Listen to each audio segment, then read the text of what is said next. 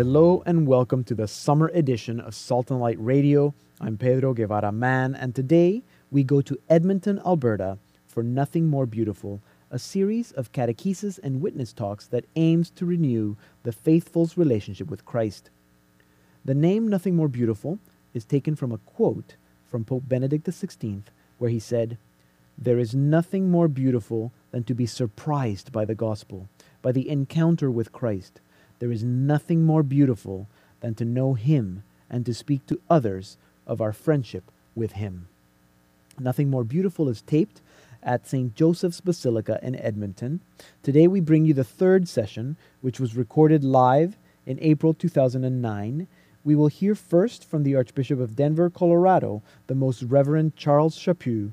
And following the catechesis session with Archbishop Chaput, we will hear from Salt and Light producer Mary Rose Bacani. Archbishop Chaput is a member of the Order of Friars Minor Capuchin, and he is a celebrated author. His latest book, Render Unto Caesar Serving the Nation by Living Our Catholic Beliefs in Political Life. And now let's listen to Archbishop Chaput of Denver. Today's topic is Our New Life in Jesus Christ.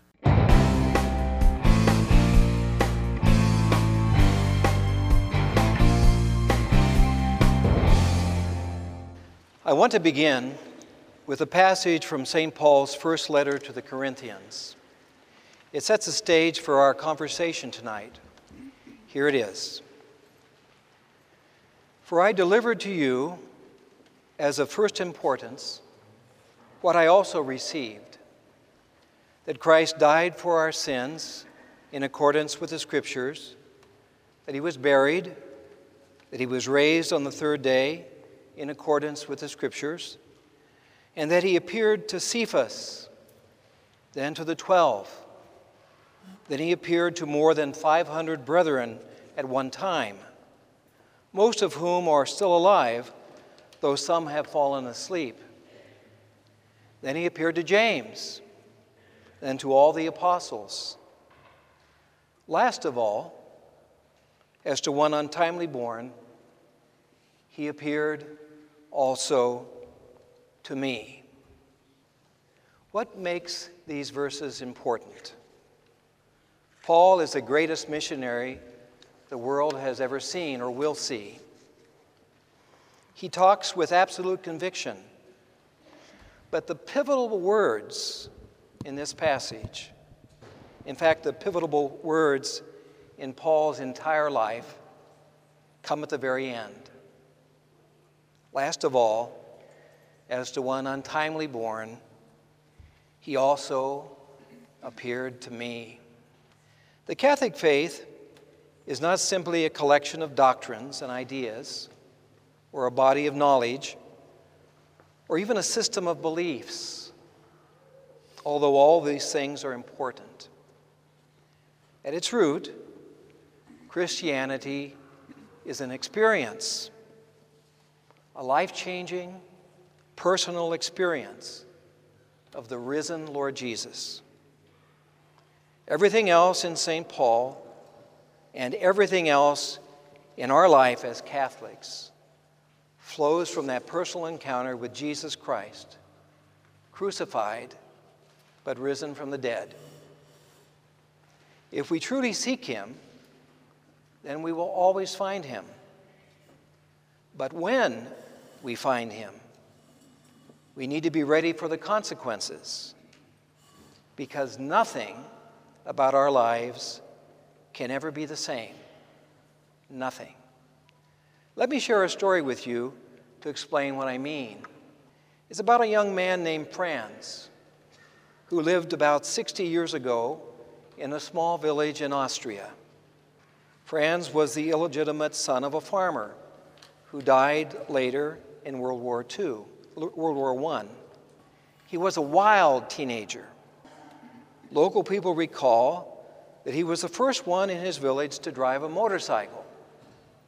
And it's not because he drove safely or kept the posted speed limits that they remembered that. Franz was a leader of a gang that used to fight rival gangs in neighboring towns with knives and chains. He was something of a cad, too, and a womanizer. He got a girl pregnant and was forced to leave town. People said he went to work for a while in an iron mine.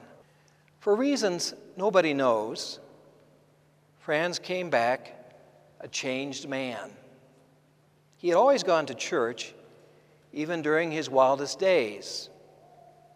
But when he returned, he was a serious Catholic, not just a Sunday Catholic. He started making payments to support the child he had fathered out of marriage. He married a good Catholic woman and settled down to become a good farmer, a good husband, and a good father, raising three children and serving as a lay leader in his local parish. I'll tell you the rest of the story later, but I want to quote something Franz wrote in a letter to his godson. This is what he said I can say from my own experience how painful life often is when one lives as a halfway Christian. It's more like vegetating than living. I remembered, Franz, when I started thinking about tonight's topic our new life in Christ.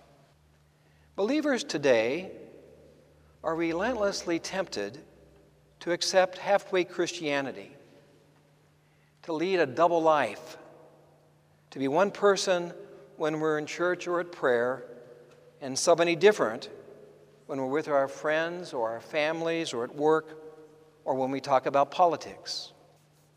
Part of this temptation comes from normal social pressure. We don't want to stand out. We don't want to seem different. So we keep our religious beliefs to ourselves. It's as if we, we've internalized the old adage never talk about religion or politics in polite company. I've never accepted that kind of thinking myself.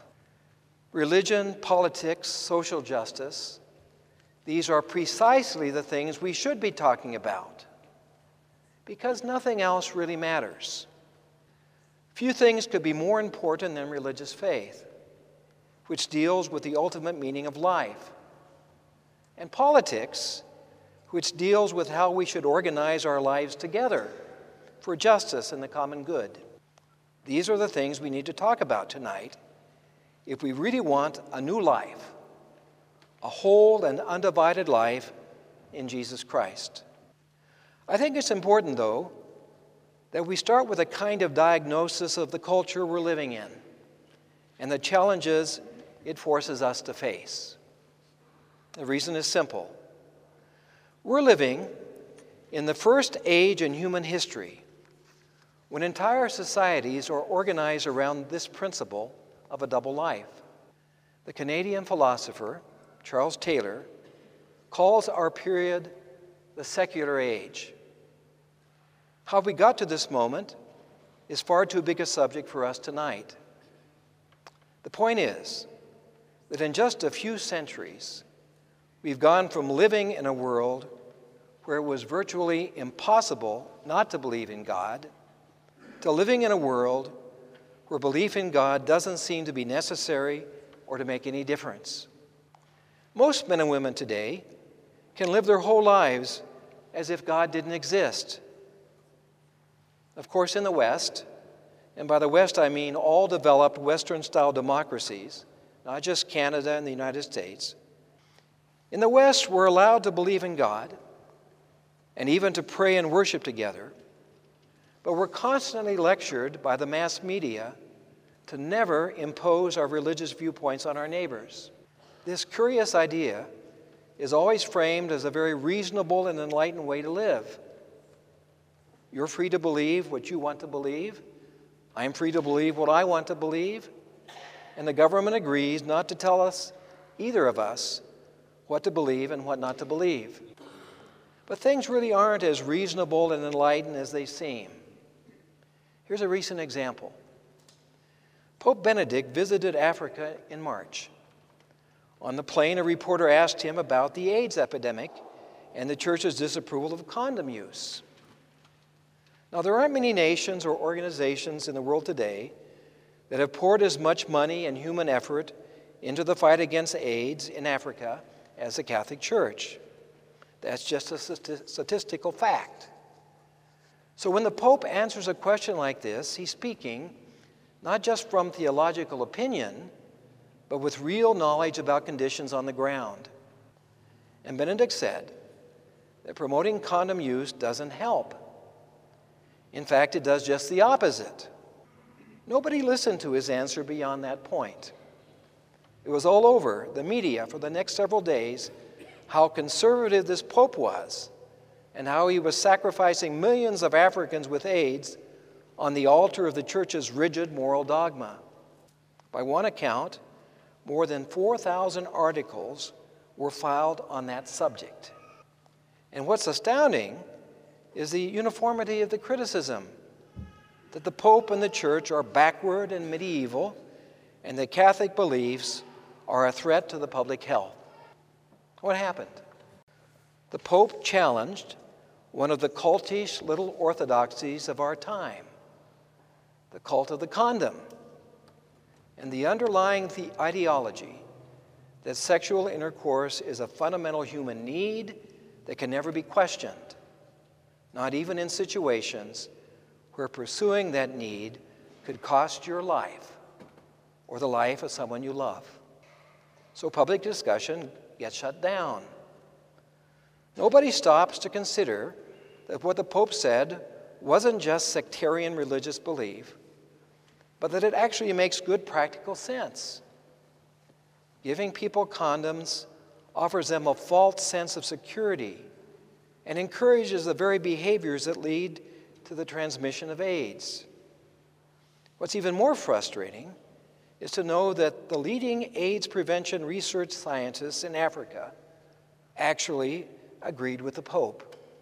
You never know that by what you read in the media.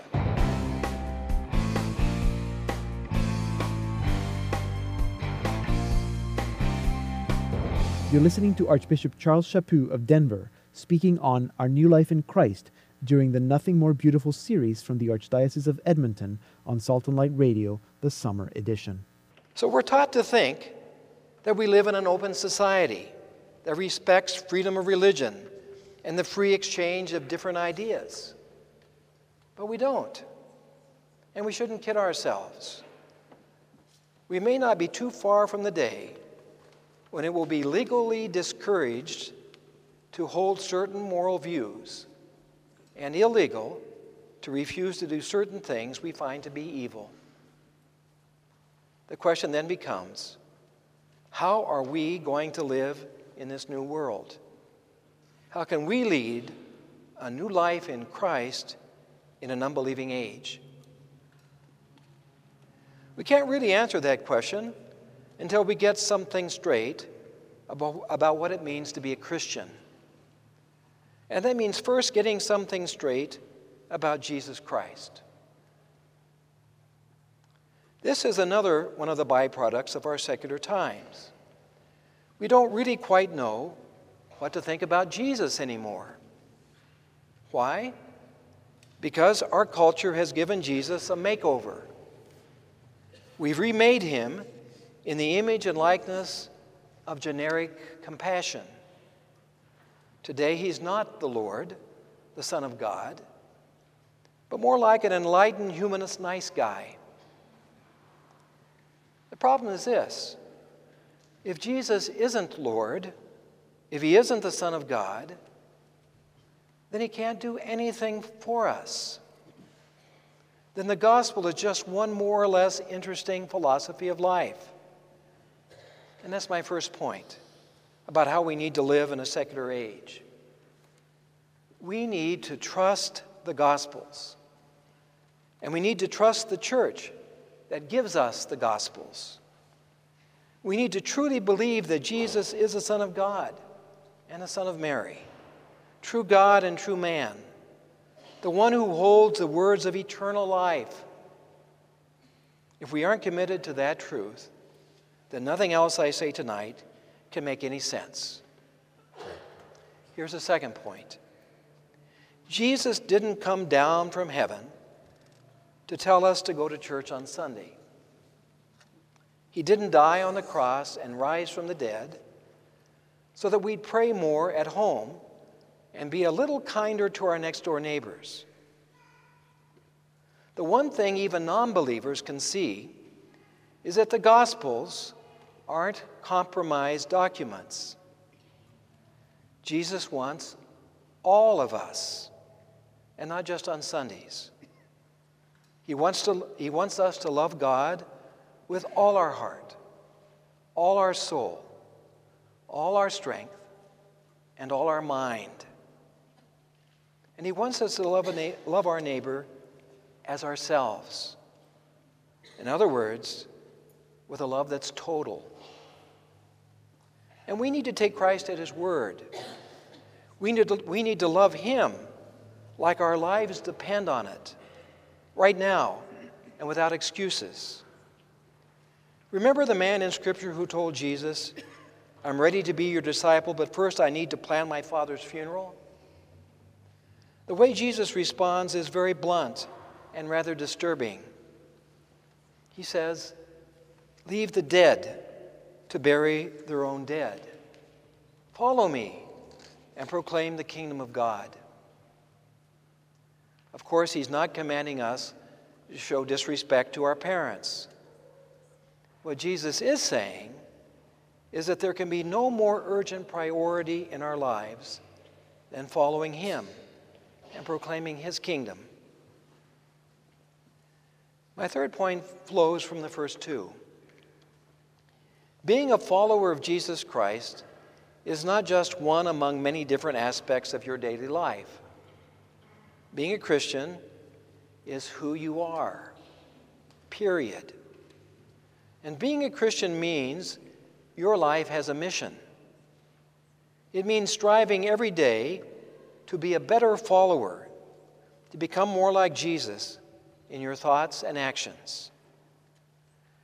Blessed Charles de Foucauld once said, God calls all the souls he has created to love him with her whole being.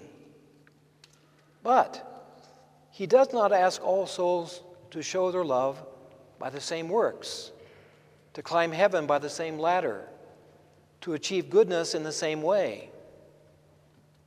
What sort of work, then, must I do? Which is my road to heaven? God expects great things from us. That's why He made us to love Him and to serve one another and to play our personal part in bringing about the kingdom of love. So you have to ask yourselves the same questions that Blessed Charles asked himself What does God want you to be doing? How does He want you to follow Christ? Now, how do you go about finding the answers to these questions? By talking to God humbly and honestly in prayer. By getting to know Christ better through daily reading and praying over the Gospels. By opening yourself up to the graces He gives us in the sacraments. Jesus said, Ask, and it will be given to you. Seek, and you will find. Knock, and it will be open to you. So it's not about you choosing what you want to do with your life. It's about discovering how God wants you to use your life to spread the good news of His love and His kingdom. Blessed Charles, by the way, is one of the great stories of the 20th century. He was a Frenchman who lived most of his life like the prodigal son squandering his inheritance on alcohol, women, and dead end pleasures. But when he came to know Jesus Christ, risen from the dead, his life changed forever. He felt called to follow Christ literally, setting off on foot to Nazareth to devote himself to a humble life of manual labor, prayer, and charity. Some years later, his imitation of Christ led him to the Sahara Desert, where he lived as a hermit and eventually died a martyr's death. Now, most of you will find your own road to heaven starting a little closer to home. That's appropriate. In fact, it's exactly what God intends. In the Gospel of Luke, Jesus meets and reveals himself to two disciples on the road to Emmaus. They were not heading for Jerusalem or Moscow or Ottawa or Beijing or Washington, D.C. They're on their way home. Emmaus, a small town whose location we can't even know today. Likewise, in the Gospel of Mark, the angel tells the women at the empty tomb that Jesus is going before you to Galilee. There you will see him as he told you. Galilee was an obscure and unimportant place, but it was the apostles' home. In other words, Christ reveals himself to his followers in their ordinary lives. Jesus meets us on the way, on the way of life. And we find him again and again in the breaking of the bread, and as we pray over the law of Moses, the prophets, the Psalms, and all of Scripture. Our encounter with him in our personal circumstances opens our minds to the meaning of all these things. And Jesus wants us to grow where we're planted. So, your task is to preach the gospel with your lives, no matter where you are or whatever you find yourself doing going to school, working, raising children, making a home. One final point, and it's this love the church, love her as your mother and teacher. Help to build her up, to purify her life and work. We all get angry when we see human weakness and sin in the church. But we need to remember always that the church is much, much more than the sum of her human parts. The church is the bride of Christ. The spirit and new life that worked in Jesus Christ and his apostles is still at work in the church. Jesus promised his apostles that when they teach, it will be he who is teaching.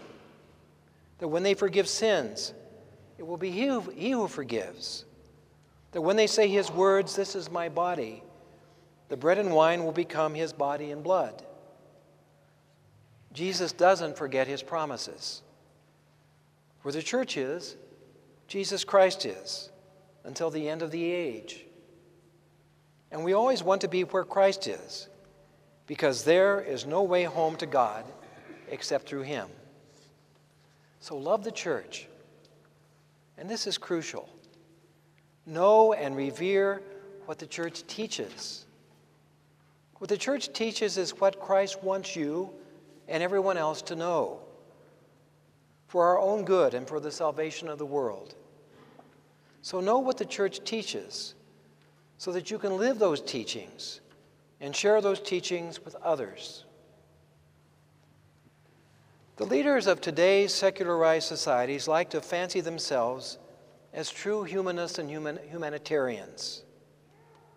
But these same societies justify killing millions of babies in the womb and dismembering embryos in the laboratory. We dispatch the handicapped and the elderly and call it death with dignity. Our very language has become subverted. The family is no longer the covenant communion of a man and a woman that leads to new life and hence the future of society. In fact, there are so few babies being born now in developed Western style countries that we have to wonder whether our civilization has lost its will to survive. Only the church stands against these inhuman trends. Only the church stands against these inhuman trends in society. And it's your mission as laymen and laywomen to ensure that Christ's teaching is preached and explained and defended at every level of our society in politics, in the workplace, in the culture. This takes real courage. There are all sorts of pressures, subtle and not so subtle, to sell out Jesus, to water down or diminish his gospel, to pick and choose among his teachings But we can't do that. Make a promise to Jesus Christ never to contradict the church's teachings by your words or actions. Only the truth can set people free. That truth is Jesus Christ. So if we truly love our neighbors, we will want them to know the truth, the whole truth, not just the part of it that makes them feel good and doesn't challenge them to change. So it's not possible for real Christians to lead a double life.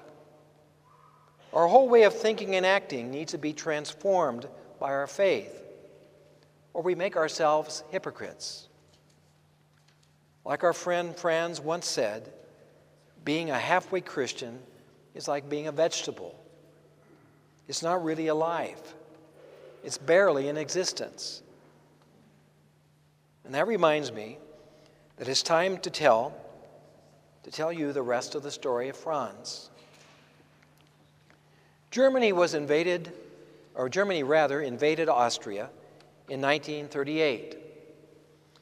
Unlike most of his neighbors, Franz refused to cooperate in any way with the new National Socialist regime because he considered Hitler to be an enemy of Christ and the church.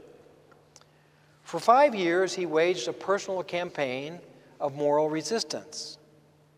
But finally, he was arrested for refusing an order to enlist in the German army.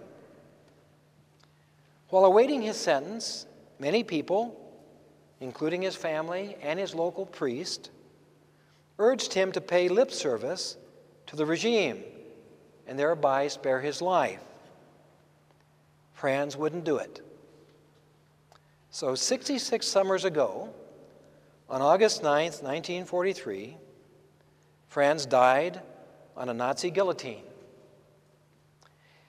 Today, we remember him as Blessed Franz Jägerstätter, a martyr for the truth that a Catholic can never lead a double life, that there can be no such thing as a halfway Christian. Blessed Franz wrote beautiful letters to his wife from prison. In one of them, he talked about the great martyrs of the church. He wrote, If we hope to reach our goal someday, then we too must become heroes of the faith. For as long as we fear men more than God, we will never make the grade. Another time he wrote, The important thing is that we do not let a single day go by in vain without putting it to good use for eternity. That's the heart of the matter for anyone who wants to be a real Christian. That's the path to a new life in Christ. Put every day to good use for eternity. And the time to begin that is now. Thank you, and God bless you all.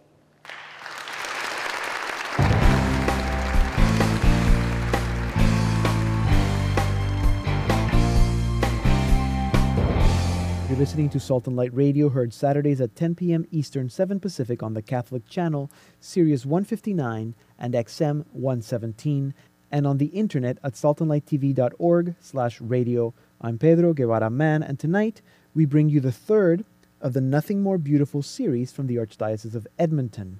Today's topic is Our New Life in Christ, and we just heard the catechesis session by Archbishop Charles Chaput of Denver, Colorado. The witness talk will be given now by Salt and Light television producer Mary Rose Bacani.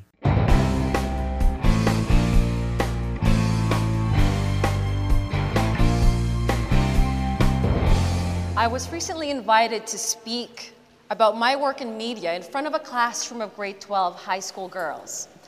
And I had just finished showing these girls clips of what I do as a producer, reporter, and host at Salt and Light Television. I was at that point where I had to talk about how I got to be successful in what I do. And I asked them, Have any of you ever experienced discrimination? Five hands went up. How about bullying? around three hands went up. And how about depression? Five hands this time. I sympathize, I told them. I've experienced some of these things too. But I can tell you from experience that no matter how broken you are, God can pick up those broken pieces and give you new life in Jesus Christ. And that's the theme of my talk tonight. I'm 33 years old. I'm not married at this stage, and I'm still living with my parents. And to top it all off, I'm in love with my overweight cat that looks like a raccoon. but the truth is, I am really living the most graceful days of my life, and I have never been happier. Whenever people ask me how I got to this stage in my life and in my relationship with God, I usually tell them about how I responded to three important calls. And the first call came when I was a 19 year old student at the University of Toronto on a retreat I wasn't interested in. The second call came when I was uh, a 23 year old temporary kindergarten teacher in a small town. And the last call came when I was a 27 year old college student in California looking into law school. Before I get to the story of my first call as a 19 year old, I have to describe the teenage me. First of all, I couldn't care less about the Pope and World Youth Days. Secondly, I thought that wearing my exercise clothes to Sunday Mass and sleeping through it was okay. And finally, I really wanted to find any excuse I could find to avoid the daily family rosary at night. So basically, I was your normal teenager.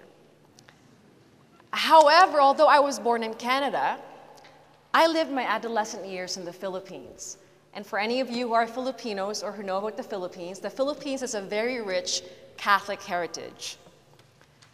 So my parents raised me to pray the family rosary daily and to go to Sunday Mass regularly. And in fact, the, um, the Daughters of St. Paul bookstore downtown was a regular hangout for my dad and me. And my parents were able to raise all five of their kids at the time on one source of income and one source of strength their Catholic faith. Now, the year 1987 brought with it political um, and economic instability in the Philippines, so much so that my family, my parents, decided to uproot the whole family and return to Canada. And I was 12 at the time, and I remember grade seven kids in my class coming up to me and saying, Hey, why don't you go back on your refugee boat and go back to the Philippines? And the fact that I was so well versed in the English language and could spell big words didn't really help me become any more popular in class, so there you go. And as I grew older, I noticed how the Canadian culture fostered equal rights freedom of thought, speech, religion. So I was taught one thing at home, but once I went out the door, I could really feel the force of secularism and free mindedness sucking me in. I was also getting into my teenage years, and I was struggling to find my identity as all teenagers do. So by high school, my faith was really shaken. An emptiness in my heart started to get bigger and bigger. And by the time I was a first year student, at the University of Toronto, a lack of interest in life and empty depression started to take over. I lost my ability to concentrate on my studies, much to my humiliation, since I was assured that I was an intelligent young woman, but I couldn't concentrate. I didn't want to be around my family. And I was quickly, very quickly, starting to despise my Catholic heritage. I'll never forget the Christmas of 1994. I was, it was near the end of my first semester at the University of Toronto, and I had a serious crush on this guy at church. Um, and so he came up to me one day after Sunday Mass and he said, Hey, Mary Rose, do you want to drive down with me and some of my friends to Connecticut for a Christmas retreat? And I'm sure I had lots of homework and part time work hours scheduled, but really what I had in my mind was this vision of these 12 hours in the car with him on the drive to Connecticut, and then the 12 hours back. And so I quickly said, Sure, I don't have anything planned this Christmas. So we went on the, on the retreat. And I was so excited during this whole trip. But my, excite, my, my excitement was cut short when, he, when we arrived at the retreat house.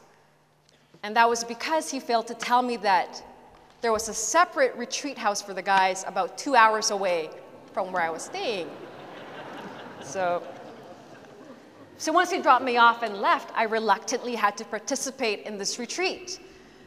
And I remember being in a classroom waiting for the next talk, and in comes this really distinguished looking consecrated woman from Regnum Christi. And Regnum Christi is the lay apostolic movement of the church.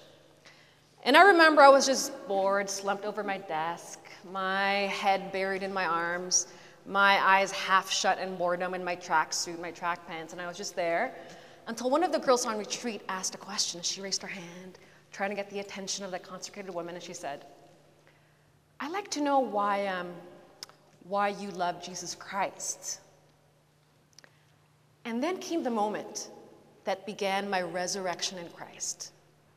She blushed as if she was being asked about the greatest romance of her life. And I couldn't believe this. I didn't know you could have a personal relationship with Christ, you could fall in love with Jesus Christ. Why didn't anybody tell me this thing before? So, what I did was I ran up to my room and I cried during this retreat, after this talk. I wanted to have what she had, and I was determined to have it. So I thought, is it possible God could be calling me? I wanted to give God the benefit of the doubt and follow him. I had no other choice, really. I was depressed. What else can you do? If you can't turn to God, who else can you turn to? And so at the age of 19, at a retreat I didn't care about, I made a decision to follow Christ, not knowing completely what this meant. So on September 1st, 1995, at the age of 20, after finishing only one year of university at the University of Toronto and leaving my parents and my six siblings behind, I answered God's call to be a consecrated member of the Regnum Christi movement. Just like that. and so that's the story of my first strong call to join the Regnum Christi movement and go through my what I call my spiritual boot camp. So in Regnum Christi, I learned about the importance of disciplining the mind and the heart. I learned that the interior life was not about the life of my internal organs, but the life of my soul. Basically, I was learning about the ABCs of the spiritual life, even despite my feelings of depression. I worked really hard to fit into the Regnum Christi life, but in my time there, I never saw on my face the same happiness that I saw on the face of that consecrated woman on my first retreat there. So, after three years of living this life, and after much discernment and spiritual direction, I realized I had to move on. So, it was 1998 by that time. I was 23, and to be honest, I really just felt like I went through a marriage that failed, that I wasn't good enough for a husband I tried so hard to please. I also remember being afraid to go back home to Toronto. I never finished university, and I thought this is going to be hard to find a job. But an opportunity for a smooth transition presented itself. I was offered a temporary job as a kindergarten teacher in a small town. And during that year of teaching, I had the strong feeling that it's time to go back to university, to start applying for university. But after having received such an intense spiritual training, I really couldn't go back to a secular environment much like the University of Toronto. And so I inquired into all the good Catholic colleges and universities I, I knew about. Now, of all the information packages I received, there was not one that struck me like lightning, the way that the package from Thomas Aquinas College did, and, and it happened like this. I had the envelope, I open it, I look at the pamphlet, and I see these the beautiful Spanish style architecture in a mountain setting, and I thought, wow, this place is amazing. And then they had other documents. I read, I read the solid founding documents. I read about the Great Books curriculum. I read about the method of learning and discussion inspired by the Greek philosopher Socrates, and I thought, double wow, I gotta go to this place. So I immediately called the director of admissions and I told him, This place is impressive. I love this place. And he said, Oh, Are you applying for admission? I said, No, no, no, no. I see how much the tuition fee is, and I can't afford that. There's no way I would go for that college, but I just wanted to let you know this is like a dream. And then he said, Well, why don't you apply and see what happens? We offer financial aid for students who deserve to be here but can't afford it. Okay, so I applied. But even before I heard back from the college, I knew that I was going to get in. I felt confident that God was calling me to Thomas Aquinas College. And that's the story of my second strong call that came at the age of 23. Now, Thomas Aquinas College was the intellectual boot camp, the toughest intellectual boot camp of my life. I knew what kind of concentration problems I had because of my depression, and so I worked really hard to discipline myself. I would lock myself up in a room to study, pushing myself to read no matter how tired I got. I was working to graduate, and I felt that I had to deal with my feelings later so that I could get my degree. And fairly soon, I felt like all these feelings were locked inside of me, and I was going to burst. And I couldn't have gone through that college program without the help of the campus counselor.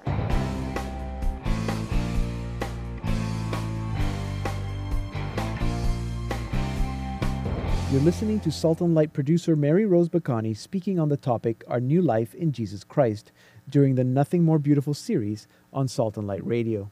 Now, this extraordinary college exposed me to a faith that I can know, I can discuss, and I can learn about. But after Thomas Aquinas College, what was next? Well, I knew that my father was a lawyer in the Philippines, and my grandfather, his dad, his dad was a famous judge in the Philippines, so I thought, hey, maybe law is the next avenue for me. So I started studying for my LSAT to get into law school. I studied at lunch, at night, whenever I got the chance. But somehow I felt the itch to do something else other than law. And guess what that was? Media to work in media. The many reasons I thought I could make it in media included the fact that I liked playing newscaster on campus. Um, other people told me I had a good TV presence, while others said, hey, you have a great voice. But I also felt it had to be Catholic television because of my growing love for my faith. But of course, now that I look back, I was really just experiencing my third strong call. I remember calling up a friend in Toronto saying, you know, it's too bad Toronto doesn't have a Catholic television station. And I remember this clearly because it was the spring of 2003. I was 28 years old, almost 28 years old, and graduation was one or two months away. But Mary Rose, my friend said, I heard that a Catholic television station is opening up soon. Are you serious? I asked. I am. She said, Why don't you check it out? I, I heard something about it, something like salt and light, something. So I was again faced with another dilemma. I had been working all this time on my papers so that I could stay in the US, work for a bit, and then go for law school. So going back to Toronto would be turning my back on all that I had been working towards. But I found myself saying to my friend, you know what? I think I'll try it. As soon as I got to Toronto, I checked out Salt and Light Television and I caught their interest. But I was very honest during my interview. I told them, hey, I don't have television experience, but I love to be creative. I love my faith. And with my rigorous liberal education, I can learn anything. So after a two week internship and a couple of on camera auditions, I was hired as a full time producer at Salt and Light Television in September of 2003. So God was now going to work in my emotional life, and He did this by immersing me in a place full of young professionals. I had to work and interact with these young people at least eight hours a day. Now, one of them, Richard, was particularly interested in me, and I didn't know how to deal with this.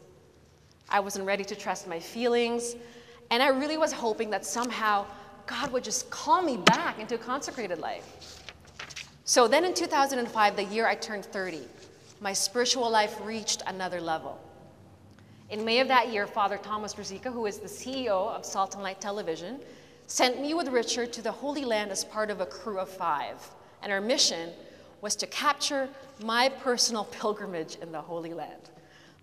Now, this trip represents a milestone in my life, and I was really privileged to have been able to record these moments forever in the Salt and Light documentary, Journey of Light. And you can order this by calling 1 888 I'm just, I'm just kidding. So I felt God everywhere.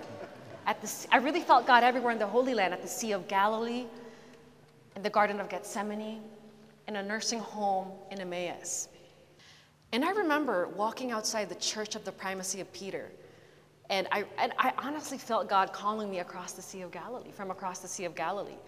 And I, rem- I remember taking off my, my shoes so that I could feel as close as possible to the land Jesus walked on.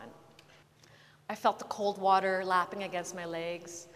I felt, I ran my fingers through the water, and I felt such a connection with Him whom I have, had grown to love and dedicate my life to. In putting the documentary together with Richard, I began to realize my creative talents. So from then on, I buried myself in my work, looking to experience God in every production I put out until I was practically burnt out near the end of 2006. But I didn't realize then that God was slowly stirring the embers in my heart. In Advent of 2006, Father Thomas Rosica introduced me to the Monastery of the Sisters Adorers of the Precious Blood in London, Ontario. They are a contemplative community called to enter into God's love through, and, and his triumph through suffering. Father Rosica told me about them because he knew I needed a place to get away. But little did he know what part this humble place would play in my new life in Jesus Christ. What I'm actually sure he was hoping I would eventually realize a religious vocation and join these sisters, the sneaky, sneaky Father Rosica that he is. So I spent eight days there in prayer and silence during the Advent of 2006. And in the silence, God was working away, and He was working most clearly through the priest who was guiding my retreat at the time. At our first meeting, this priest asked me, So, why did you come? What are you looking for? And I remember being taken aback. What am I looking for? Because I never articulated this in my head. So I said, Okay, um, I, I, I long for peace. I long to know my vocation in life. I long for freedom, to be free from my fears and my insecurities. How's that for a start? And during that retreat, I learned that my feelings of emptiness had something to do with my emotional distance from my family. After all, I left home when my youngest sister was two and now she was 15. What do I know of her? What memories do I have with my brothers? I have three of them. A few months later, when I was 32, I decided to move back with my family and siblings. And there, gradually, I began to experience a deep healing. I felt accepted and loved by a family who just wanted to create beautiful memories with me. But I still struggled with choosing the right vocation in my life.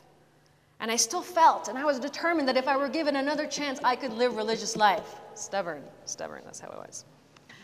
In September of 2008, two colleagues of mine at Salt and Light Television got married to each other. And during that ceremony, I felt for the first time that marriage was not something impossible and unreachable for me. And it was the first time I felt that, so it was an odd feeling. And less than a month later, in October, my little niece was born. And as I held her in my arms, it was really as if my heart had broken open. You know, I fell in love with this baby. A baby so fragile, so little, so trusting, so precious. And so I felt that I felt then that I could be a mother, that I could be a wonderful mother. And so slowly the relationship I had with Richard became stronger. Marriage became a, a topic of conversation more often. What about this nagging, this nagging question in my head about religious life? So I then decided to go on another retreat at the monastery of the Sisters Adorers of the Precious Blood and to speak to God about this. I stayed for five days this time with the same priest guiding me. When he asked me what I was looking for, I had an answer for him. I was ready. I'm asking God for the courage to love the way he wants me to. And also, I'm asking him to let me know if my vocation is for religious life, and if not, if it's for marriage, and if it's for marriage, if it's with Richard. So, there. So the priest looked at me for a few seconds. And then he said, Take some time to look at your whole life. Why don't you divide your life into 10 year segments and look at where love was in those parts of your life? And then, even more deeply, he said, Then ask God where He was in those moments. So I did exactly what I have done in this talk. I looked at my whole life and where God was moving. But as I did this, surprisingly for me, I felt a great anger welling up inside of me. I was realizing that deep inside my heart, God was always preparing me for marriage. I was just not wanting to look at it. He had taken me from a life of hardship in the Philippines to a new life in Canada, from my growing pains within Regnum Christi to an understanding and appreciation of my Catholic heritage at Thomas Aquinas College, and finally from a state of uncertainty about life to a state of belonging at Salt and Light Television.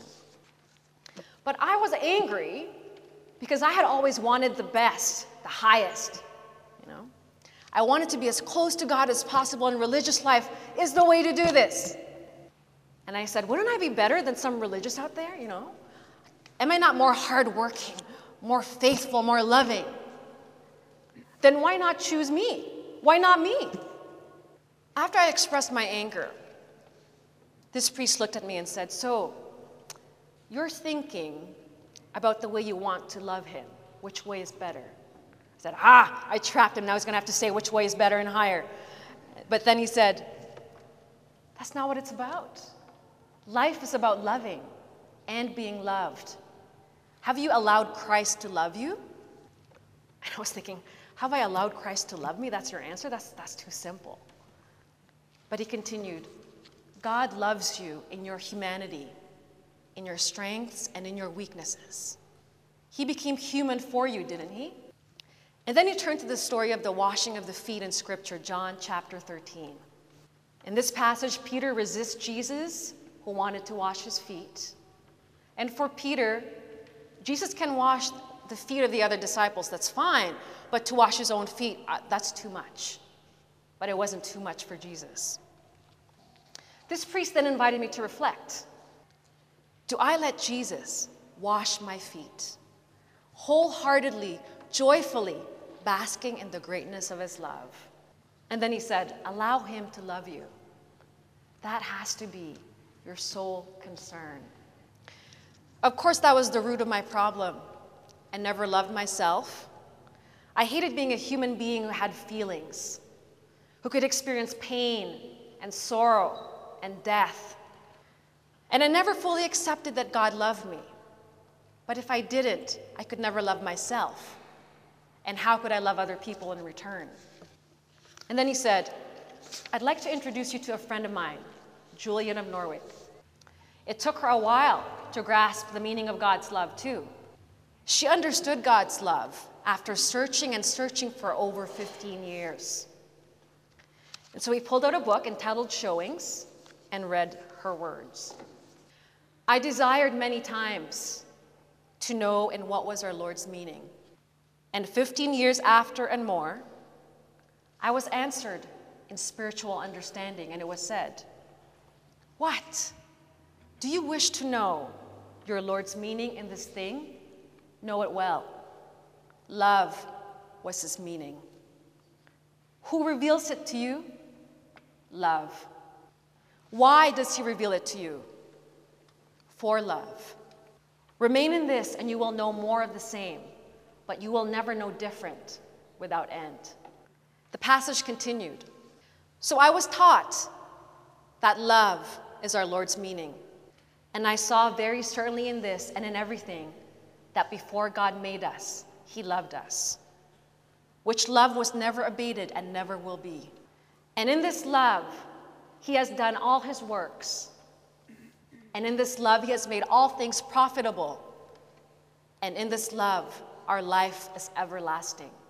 As he read this, a deep peace and great gratitude flooded my soul. I was so worried about so many things, hurting in so many ways. But that God loves me and all that he does is for love of me. That's all really what I needed to know. I left that retreat feeling as if I had a rebirth.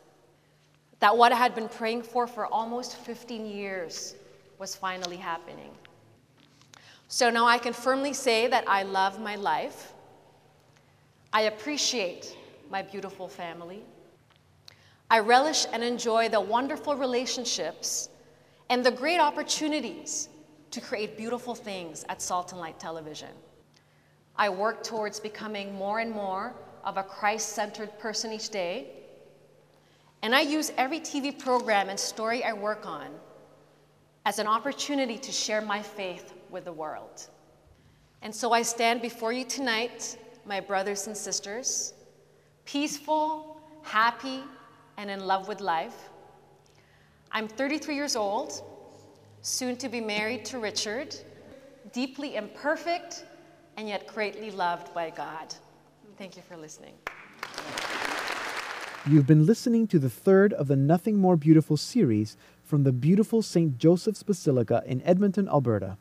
The topic of today's session was Our New Life in Jesus Christ, and we heard from Denver Archbishop, the Most Reverend Charles Chaput. Archbishop Chaput emphasized that we cannot be halfway Christians, but we must fully live a new life in Christ. The witness talk was provided by Salt and Light TV producer Mary Rose Bacani, who reflected on three powerful calls she experienced in life that drew her deeper into her faith and deeper into her relationship with the Lord. For more information on the Nothing More Beautiful series, you may visit the Edmonton Archdiocesan website, caedm.ca. That's the Catholic Archdiocese of Edmonton, caedm.ca, and click on the Nothing More Beautiful link where you can also watch videos of all the sessions. Nothing More Beautiful also airs on Salt and Light Television, and the new season begins again in November.